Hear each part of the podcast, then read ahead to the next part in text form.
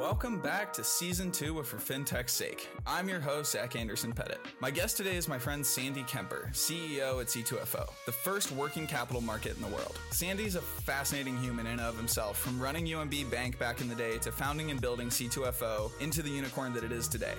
However, our interview today is especially timely and focuses on a specific piece of Sandy's work at C2FO of late. Recently, Sandy and the C2FO team put out a white paper proposal around the $16 trillion liquidity trap involving small businesses and larger corporations that purchase from those small businesses. A lot of Sandy's life revolves around accounts receivable and accounts payable, and he'll explain a lot of that in the episode. They're proposing something they're calling the Small Business Supplier Protection Plan. Sandy digs into the logistics and how this could work and tells the story of C2FO along the way. Unfortunately, Sandy's audio is a bit rough, but the quality of the thinking and the content is just too good not to put into the world. They're proposing something that could have a dramatic impact on our economy in an incredibly short time frame relative to a lot of the other solutions we're talking about today. I put a link to the white paper in the show notes, so please give it a read after the episode. With that, sit back and relax in your sweatpants. Don't act like you're not wearing sweatpants. I know you are. And enjoy this episode of For FinTech's Sake with Sandy Kemper. The very beginning of of what has now become C2FO, I started back when I was a banker. And the idea behind lending, which made a lot of sense to me, and we had accounts receivable, and we take the accounts receivable inventory, they would serve as collateral, and, and we'd find ways to get money uh, to folks who needed it because they had money tied up in AR and, and inventory, and this was a way for them to get liquidity. But you know, in the end, a lot of times the AR wasn't as good as the AP, right? So you wanted to have a match of the AR and the AP. So as an example, if the company was doing business, a small business was doing business with another big business, you could make an argument that the account receivable that that small business had was superior because it was going to be paid by somebody bigger uh, than, let's say, an account receivable from a, a riskier firm. Uh, so looking through an account receivable to try to find a corresponding account payable and then and then trying to find a lower interest rate because you had better collateral was part of what I was doing at the bank. The idea behind risk, and in the banking world, we have to be very sensitive about risk because we're charged to protect the deposits of our customers. So we have mm-hmm. to be mm-hmm. thoughtful, of course, and careful about the, the lending we do. So uh, we were trying to get money to, to companies most cost effectively and looking for any way we possibly could. And one of the ways you could do that was by looking at the AP match. And, and so that was one of the seeds. Uh, and then one of the seeds that sort of began to germinate that later, 10 years later, became C2FO. But in the interim, after the bank, I, I created an e-commerce company uh, that was called eScout and then Perfect Commerce.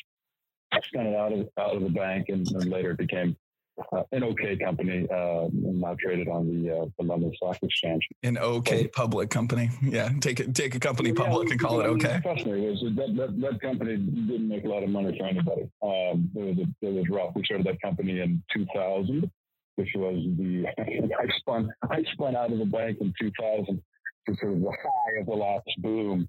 And uh, yay, off we go to create a B2B and just got my my teeth handed to me.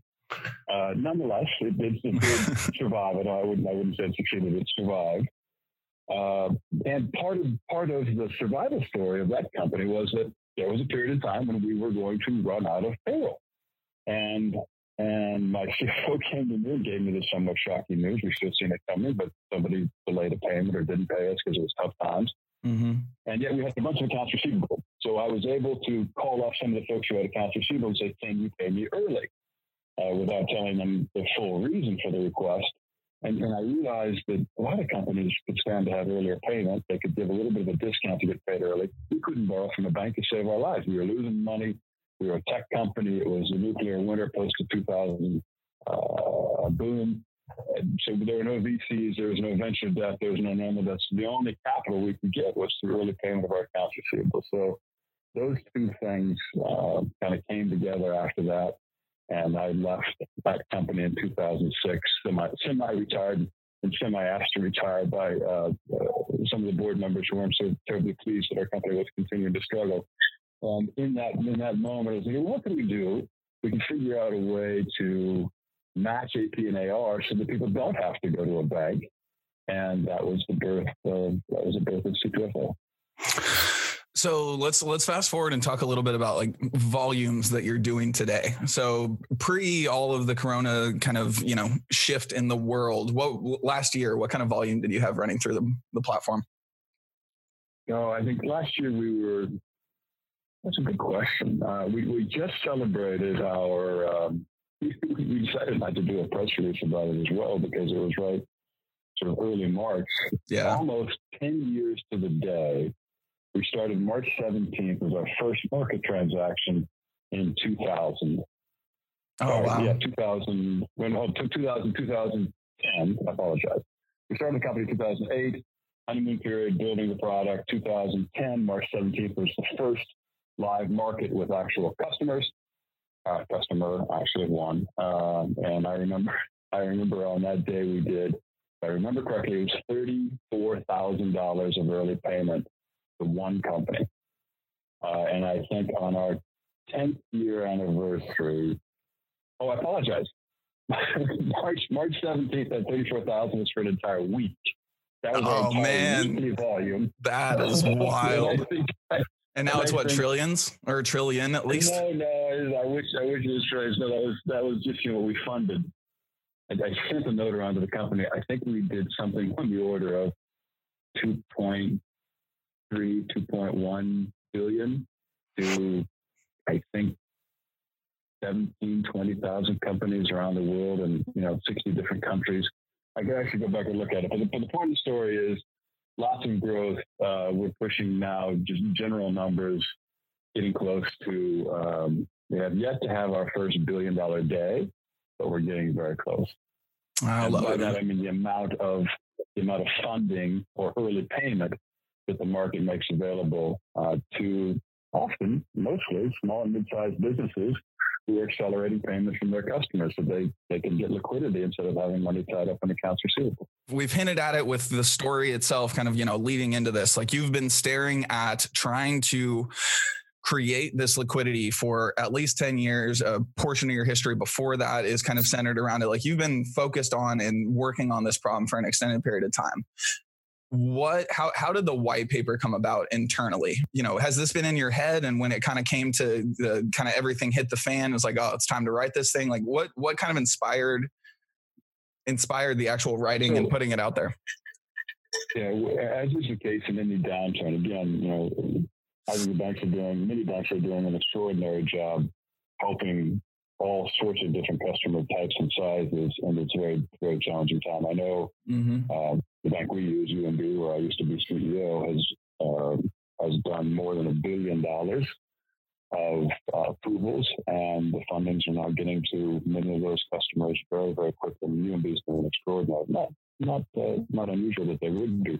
Other banks are struggling more, but, but yeah. the point is there's so much need out there right now that, that it's almost impossible for one delivery channel uh, to make things work, which is why you've got you know, the program of giving dollars to individuals through the IRS. That may or may not work as well as everyone thinks, and they're trying to work the kinks out. You've got PPP coming to the banks. You've got the Main Street Fund. Now you've got another 2.3 trillion approved by the Federal Reserve to go to large companies and small companies and local governments and larger governments in the United States. You've got all of this sort of um, huge amount of, of aid coming and necessarily coming uh, correctly to businesses and individuals around the around the United States.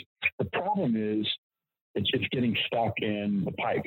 Yep. And one of the arguments that we were making in the white paper, which was uh, that you referred to, if we could advance money to large companies, or in this case, we're using the Fortune 1000 as a base case in the United States, the average Fortune 1000 has over 3,000 uh, small and mid-sized business customers.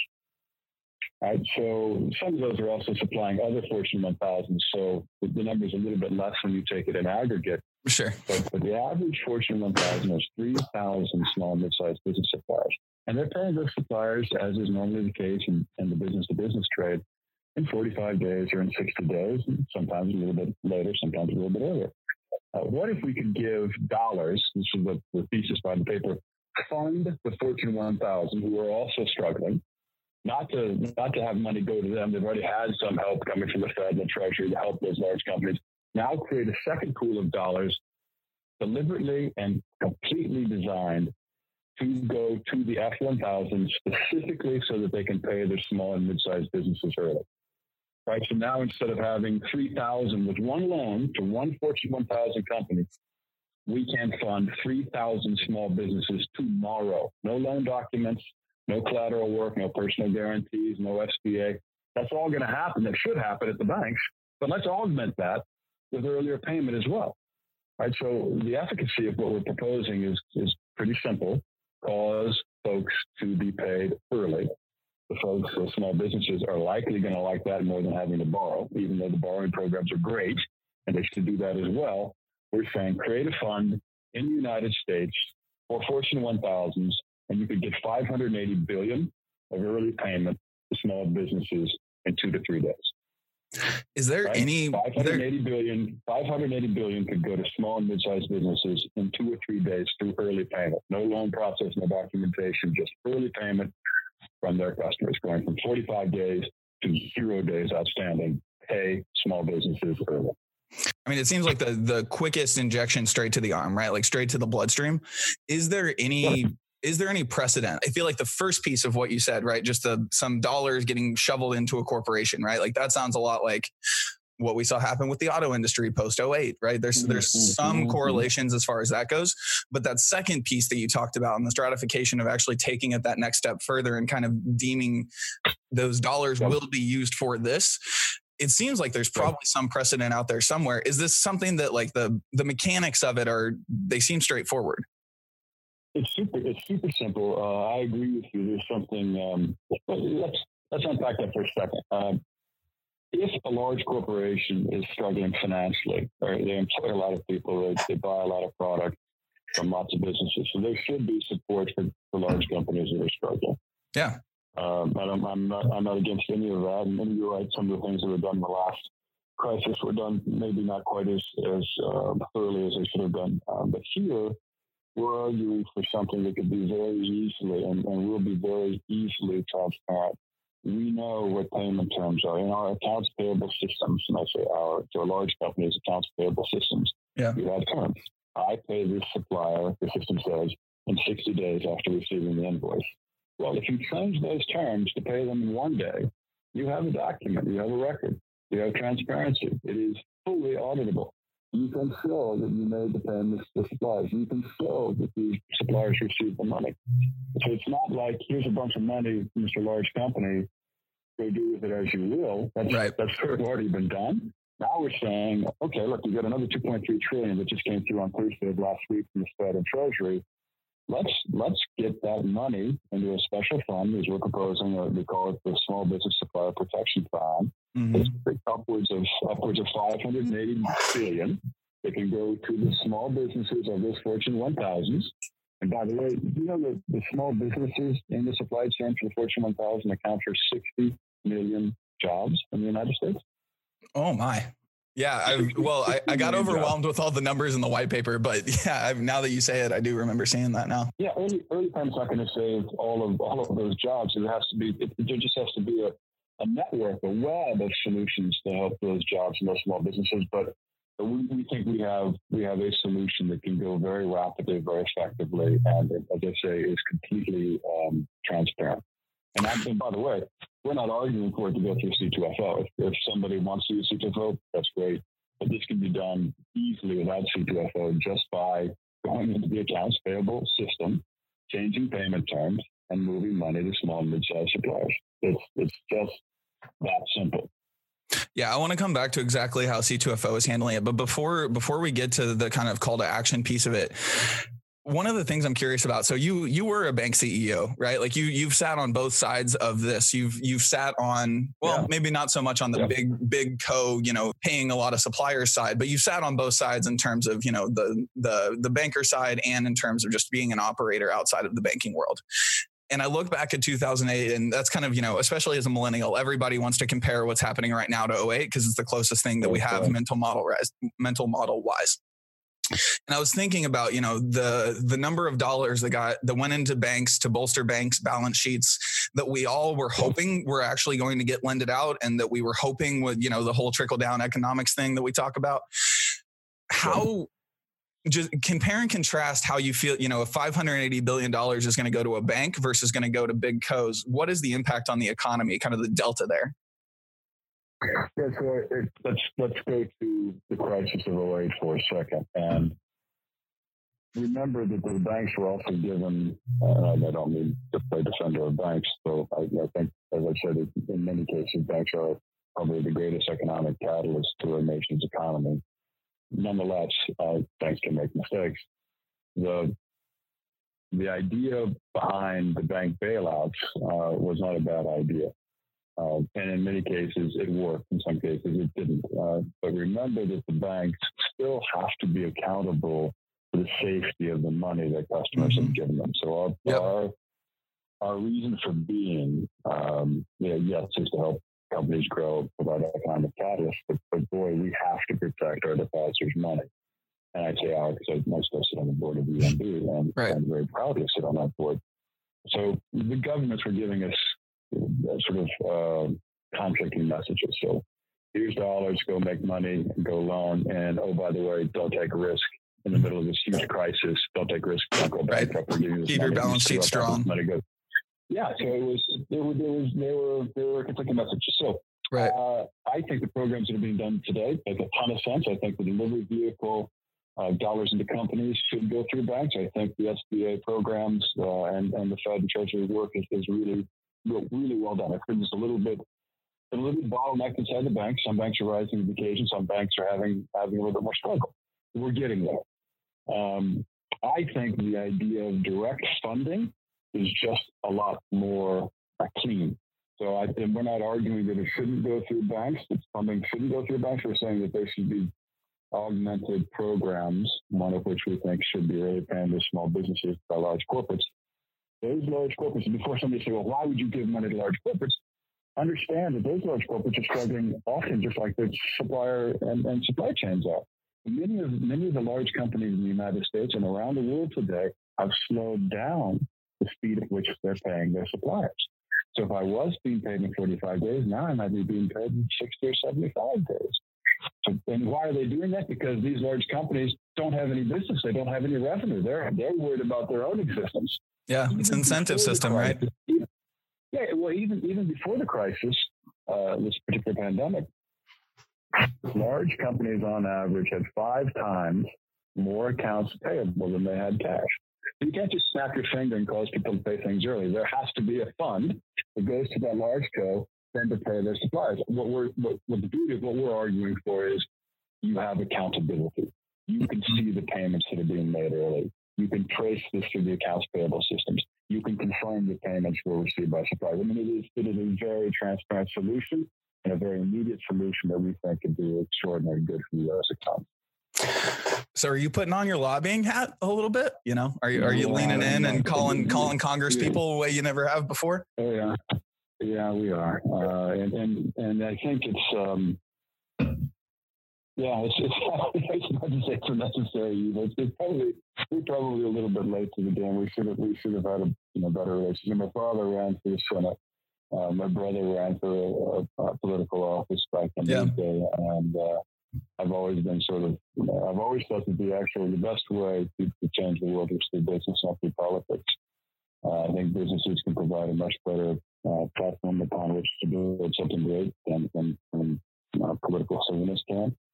But um, yes, to answer your question directly, we are our government relations. We, we are we're playing the game, and in part because we think what we what we've suggested is is kind of potentially important to the U.S. economy.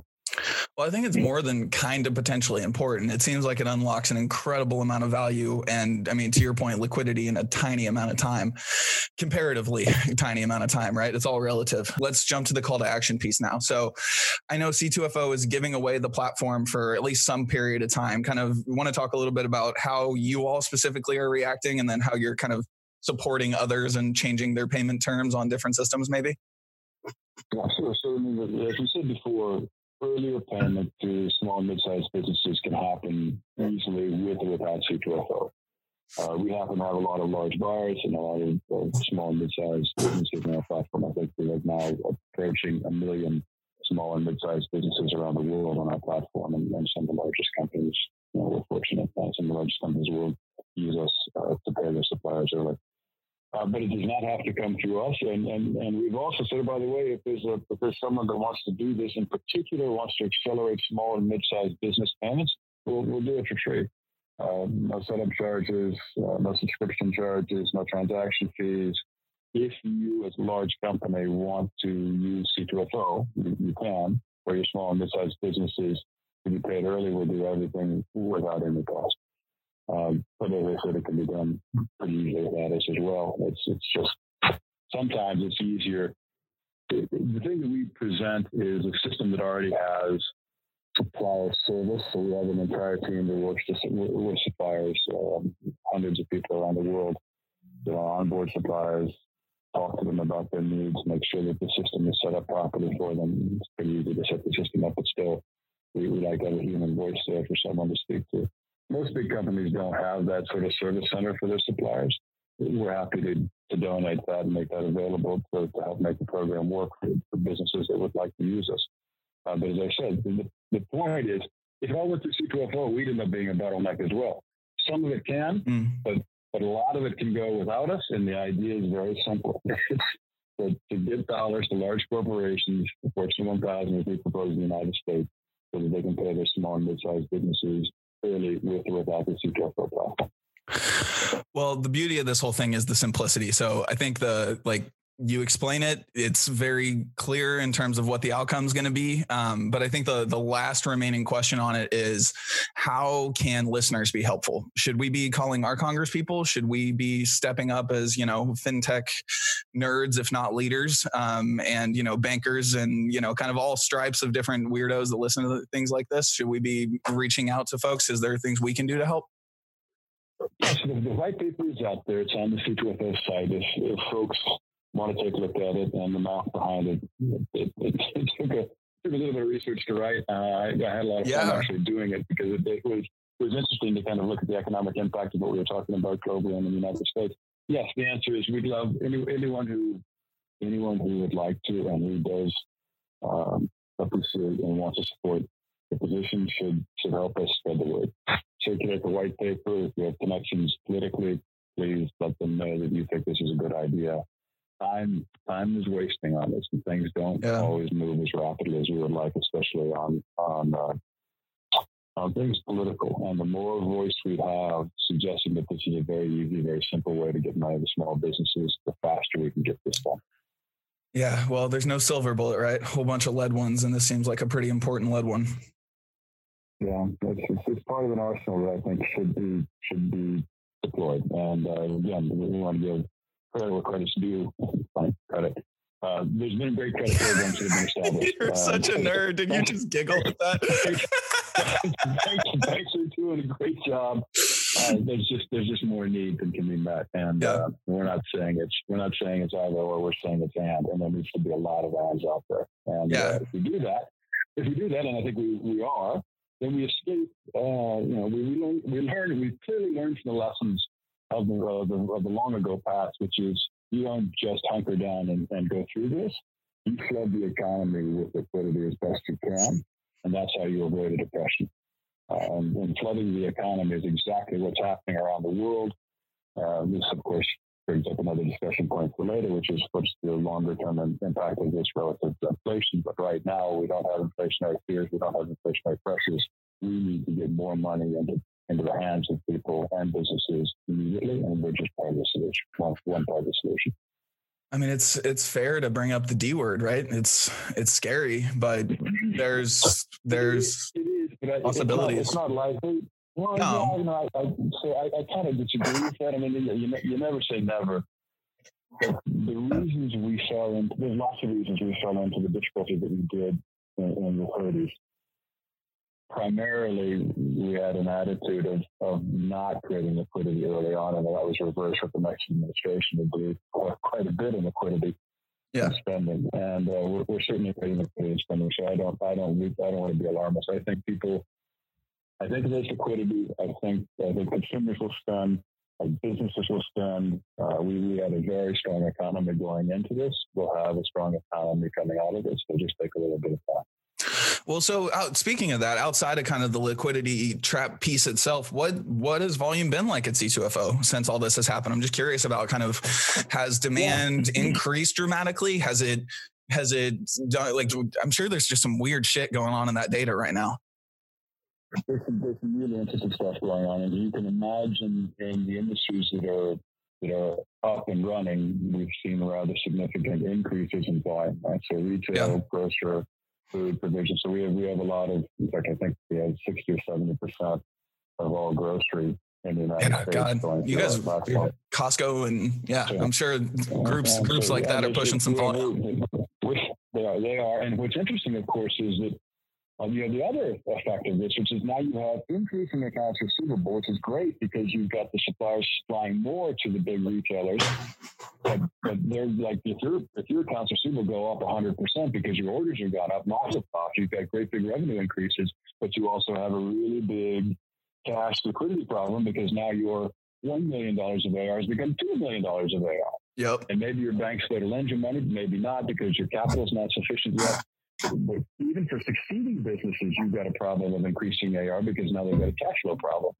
So that's caused more acceleration of capital. We've seen some really great behavior patterns by, in particular, without naming names, certainly the largest companies in the United States, just voluntarily paying their suppliers, small and mid-sized businesses early because they know what a crisis this is. That's great. Now, not all of our not not all of those large buyers have that extra cash to do so, which is why we're arguing for the fund to yeah. go to certain of these Fortune 1000. But boy, we've seen we've seen really great behavior, and we've also seen we've also seen kind of scared behavior where a large buyer says, uh, you know, I'm, I I have to shepherd my own cash. I have to. I can't pay. I can't pay suppliers early.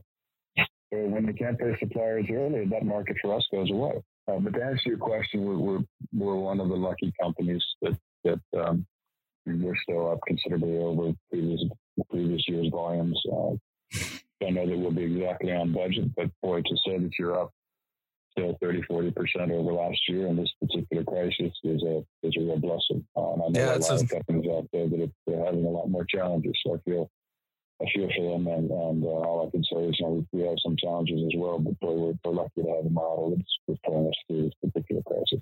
Well, you're doing some work to hopefully help pull some others through as well. Um, so, what's the shift been like going remote? That's a that's how many employees now? I think pushing 500 now. Okay. And what's the kind of the distribution Kansas City versus international? I mean, you guys are in a what number of countries now? Cases, cases pushing up towards uh, plus or minus 300, maybe a little bit more. Okay. And yes, and we're all we're all working we're all working remotely. Though though technically we're kind of an essential business because we're in the finance business. And finance yeah. companies have been given some. But I'm um, I I'm I, we have we have daily calls and weekly calls. And, and the last call we had uh, on Monday was with, uh, yesterday was with our exec team. So, and, and what's so fascinating, of course, is the tech guys are, are loving this like, because most, most of them are just don't really like the office anyway. They'd rather yeah. kind of get hunkered down and connected into what they're doing and uh, distractions inside the office can be, can be off-putting. So I think our productivity from the engineering team is is up considerably. People are pretty happy to be working from home. I think the same thing for our product team. Uh, you know, marketing, sales, supplier relation management. You know, the more extroverted uh, right. uh, personality types are are kind of sad not to be you know in the in the middle of the hullabaloo of the office with lots of openness. As you know, in our office is all it's all open, so there's uh, there's yeah. a lot of activity. So people who thrive on lots of activity are missing it, and people who kind of thought that activity was a distraction are really loving working from home. We do a lot of uh, we do a lot of Zoom, as you can imagine. Um, and what's been cool actually about this is that it's given a lot of us in the United States and HQ an appreciation for what it's like not to be an HQ. Mm. Right. So we have we have a meaning we now know what it's like to work remotely. And, and I don't work remotely. I work in the office and you know I right. travel all around it. So, so I feel a little bit of remoteness that way. But but it's been great to see faces on Zoom that I would not have otherwise seen if we were not doing the Zoom. So we have a company mm. meeting and we'll do it in Kansas City and there'll be, you know, folks filming, et cetera. So it can go to India, it can go to China, it can go to Europe. Um, but now that the company meeting is all virtual, I've got you know 400 faces, 500 faces. I can kind of scroll through. And, oh, you know, there's so and so, and there's so and so, and and when they talk, then they pop up on the screen. So it's been. Uh, I think we're going to continue some of the learnings, some of the learnings we gained from this virtual experience. We will continue even when we're not virtual. So what, what are some of those? What are the things you'll keep doing? Uh, maybe like allow I, I, allow the engineers to hang at home a little more. Yeah, sure, for sure. Um, but actually, less that and more of the why weren't we doing a excuse me a Friday evening um, cocktail party, virtual cocktail party before? Yeah. Right, so it's not it's not the most convenient time for our folks in India. I mean, that's that's the, that cocktail party has been going on for a while. If they're on at three o'clock in the afternoon, it's you know, one o'clock or two o'clock in the morning on Saturday. But we've got a ton of our folks in India not not being overserved, but actually being online because they want to be part of the experience. We'll probably do more, not probably, we will absolutely do more just full on virtual meetings uh, so that the entire campus, the global campus, can be connected. Uh, we'll do, we'll probably do a little bit more as well in terms of uh, I think I think we've done a better job distributing information because we do not take for granted that people are going to be able to share it or yeah. move along by word of mouth. We've become more systemic and maybe a little bit more succinct on how we summarize the things that are important that we're doing this week and next week and the week to come. After that, uh, so I, there's there's just some better structural lessons on how to communicate and better better lessons on how to virtually connect. Yeah, it sounds like your uh, your ongoing war with the Dunbar number. It sounds like you might have found a uh, you might have found a little a little secret here. Yeah, it's it's. Um, I've never been a big virtual conference call person. I usually get on the telephone instead. Uh, I'll be doing other things. I kind of feel like it's silly to have to look at a screen to talk. Um, As I sit here looking at you. yeah, exactly. I'm looking out the window going, it's just, uh, whatever. Yeah, right. This has been a great lesson. For, this has been a great lesson for me too. So I, I really enjoyed. Uh, I've learned a lot from this process. I miss I miss being in the office with the team, but I feel like we've done a better job connecting virtually uh, to many, many more people than just the people in Kansas City or the folks who sit around me.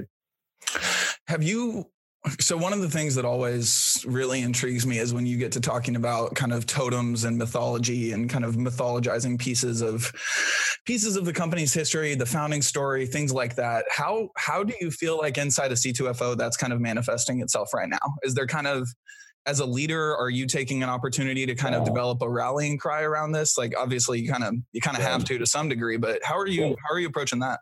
The coolest the coolest thing that we're seeing, of course, is that provided our, the markets are open. Some of our markets are closed, as I said, because some of the buyers are, are managing their cash as they should first for themselves. Um, but for those markets that are open, the stories that we're getting from suppliers mm. talking about yeah. how maybe this helped them do something, save their business. You know, so it, there's we're getting flooded with we're getting flooded with that more than ever now. So we're circulating those stories. So someone writes a really glowing email about how this helped them do this. We, have always been motivated by the, the, success stories of our of our customers, our suppliers, and and we've always we've always talked about the songs you sing around the campfire.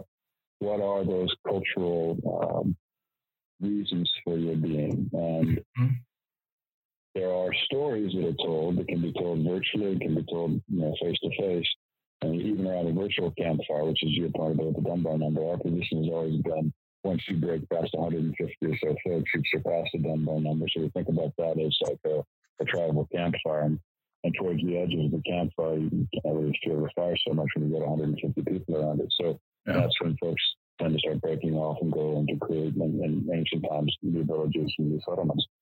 Um, our position has been we don't particularly care um, our first goal is to make sure that there are campfires. Uh, we want yeah. stories to be told. We want the cultural icons to be understood in India and in China and in Europe now. As long as there's a campfire, we, we, we want somebody singing around it. We want the, the folks are talking about what it is that, that is the why of the company, what accents they use, maybe even the words they use. Yeah. Those those can vary. Uh, the languages can vary, but the, the core stories of the why of our company. Well, the why is we help well, now a million small businesses and others as well around the world grow by giving them capital so they can continue to hire people, grow their company, supply their businesses as, as their suppliers are to those large corporates, get, get their goods sold, get their services sold, and then continue to grow. Um, we're not we're not necessarily in it to make money for the large company, so that's part of the product. We're right. in it to get cash flow to the companies who need to grow their business. And, and the stories that come in from those suppliers are the reasons all of our people get out of bed in the morning and uh, you know, don't take their slippers off now. Just go down to the down, downstairs, keep their slippers on, and, and uh, work virtually. And that's why right. I came into the office in the old days. And it's the reason they do what they do at the office today at home. The only thing I worry about right now is making sure that people it's super easy, as I think you know, Zach, to to um, just literally work entirely through the day. Yeah. And, and, as an example, I noticed, and Christine's not been terribly happy with me for this, but you know, what was normally a six thirty dinner has yeah. become eight o'clock dinner for the family now. Mm-hmm. Uh, in part because the kids are sleeping in, but in part because you just you can work you can work until seven thirty eight o'clock and not even realize what's happening. And then Whereas if you're in the office, you sort of show people are, people right. are leaving now, so right. maybe actually do. Yeah. It's so easy just to get completely jacked into what you're doing that you you forget time and you forget to have lunch and you forget to get up from your desk. So we're we're trying to do some things. So we have yoga, virtual yoga practice at uh, two o'clock. We have stretching. We have um, uh, we have we're reading, which is a really cool program. Uh, we do story time where we we are uh, by Zoom having a virtual story time where the kids can come and look at the screen and a dad and a daughter or a mom and oh, a wow. or a son can read, read the story to all the other kids who are now in front of their screens all virtually. So story time happens at nine o'clock. Wow. That's a novel idea. I haven't heard that before. I like that. And it's, been, it's pretty cool, right? Because now you get your kids are coming with you to read a story to all these other kids, and other kids are seeing other kids, and yeah, it's it's uh, that's been a really nice product. Um, that's awesome. Then, like, the team's coming up with stuff like that all the time. Yeah. Well, if at any point you're reading a story, I would like an invite. If if there's like a Sandy Kemper bedtime story and it's you you reading like the Three Little Pigs or something, I definitely need an invite to that. I uh, we have we have the, uh, legend of uh, Thaddeus and Tumultuous, who are two troublesome giant trolls that live on Walnut Hill, which is where our ranch is. And so I, I have yet to write the story in a book. Oh, you got a children's book in you. Come on, Sandy. You got a you're, yeah, you're a children's book author it, in the making. It, it's got it, it's absolutely come up. Thaddeus and Tumultuous are uh, two very troublesome trolls that learn to live with each other and their challenges on the ranch and also learn how to relate to the small children that inhabit newly their territories. So, yeah, I, I could probably give a good Federation to much of a story I, without having to read it to all of the kids at C2FO. I can say, please consider this an official request for bedtime story. It's, it's, the, it's the new version of an RFP. This is only, in the, only, only virtually for you. Only virtually. fair enough. Fair enough. Um, okay, so a couple a couple more things, and then I'll let you get going. I know I know Harry Stebbings is uh, you know he's waiting for you, right? Um, so one one thing I'm really curious about. So you've been a bank CEO. I keep bringing that up. Um, you you know have seen both sides of this. If you were kind of in your brother's shoes, if you were, you know, ex community bank, just generic, mm-hmm. like not not jumped in that water, but maybe dipped a toe. Obviously, there's a lot of variables in the world right now, but how would you think about the world of like fintech partnerships? Would you be leaning in? Would you be running the hell the other direction? Obviously, it depends on your balance sheet structure and everything, but what, what's your well, generic I think, thoughts? I, I think you're, you're, probably better equipped to speak of this since you've done such a great job uh, of late and, until recently with NBKC building the fintech partnerships that you've done. So you're you're you're a better until recently. I like the I like the phrasing of that. yeah, yeah, yeah. Well, until just now. Um, my so my my position has always been yes, we should be fully embracing uh, technology brought to us by startups. Now, I think as banks are typically want to do, they're going to be cautious and picky those entities, and then yeah. they should continue to be cautious. They should look for those with the strongest balance sheets, the best game plan, the best factors. Yep. What, what banks banks don't pivot very rapidly or very well. So in order for for the fintech partnerships to work, they have to be with some of the stronger fintechs. I would argue. uh, not not that that's necessarily a good or bad thing for the fintech or a comment about uh, capitalization of the fintech, but rather just a comment on how banks should view fintechs. Find those with solutions you think mean something to your customers, and then find the find the strongest and the, and the most well backed, because you, you really can't afford to have inside your fintech portfolio as a bank lots of churn due right. to failure. Um, so yep. that's that's the only advice I would give. Yes, full on, completely embracing. Banks don't do a very good job innovating. They do a pretty good job managing relationships, and, and sort of exempting UMB from this because UMB does a great job managing relationships and a pretty good job doing tech. Uh, but even at UMB, that's been our position, right? Find those who have solutions, those meaning those fintech firms who have solutions that we think are meaningful to our customer, customer base, and then make sure that those companies are financially strong enough to be with us over a prolonged period of time. Yeah, well, I mean, look at one of you know one of the main ones from the the UMB side of things was strong enough to make a big acquisition through all this, right? Like SoFi just came out and acquired Galileo through all of this, and you know, talk about picking a strong one that with a strong balance sheet and ability to you know spend some cash in a crazy time. Yeah, yeah. Yeah, um, so the, last question, my friend, is how the hell are you staying in shape during this time? I know you can't get to Carriage Club. I know you're kind of probably not able to hit the weights the way you normally can. And after seeing that Mister, after seeing that Mister Clean thing the other night, the biceps are still there. So talk, talk to me. What's going? I had I had to end with it. Come on, I got to give you shit. You do you do know you do know. Uh, as I said, my, my, it is a weird world where we can write a white paper that, that has a pretty effective solution. We think.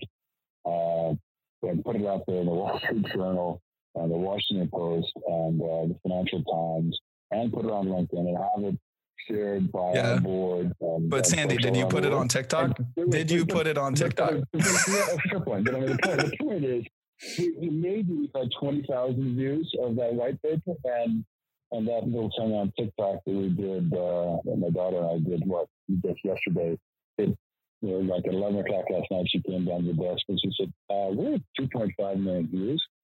And in what world does that occur? So I'm, I'm just I'm too old to understand all of this. I would I would think that we would have had 2.5 million views of a white paper that actually save the economy versus 2.5 million views of some Mr. Clean meme uh, that my daughter made me do.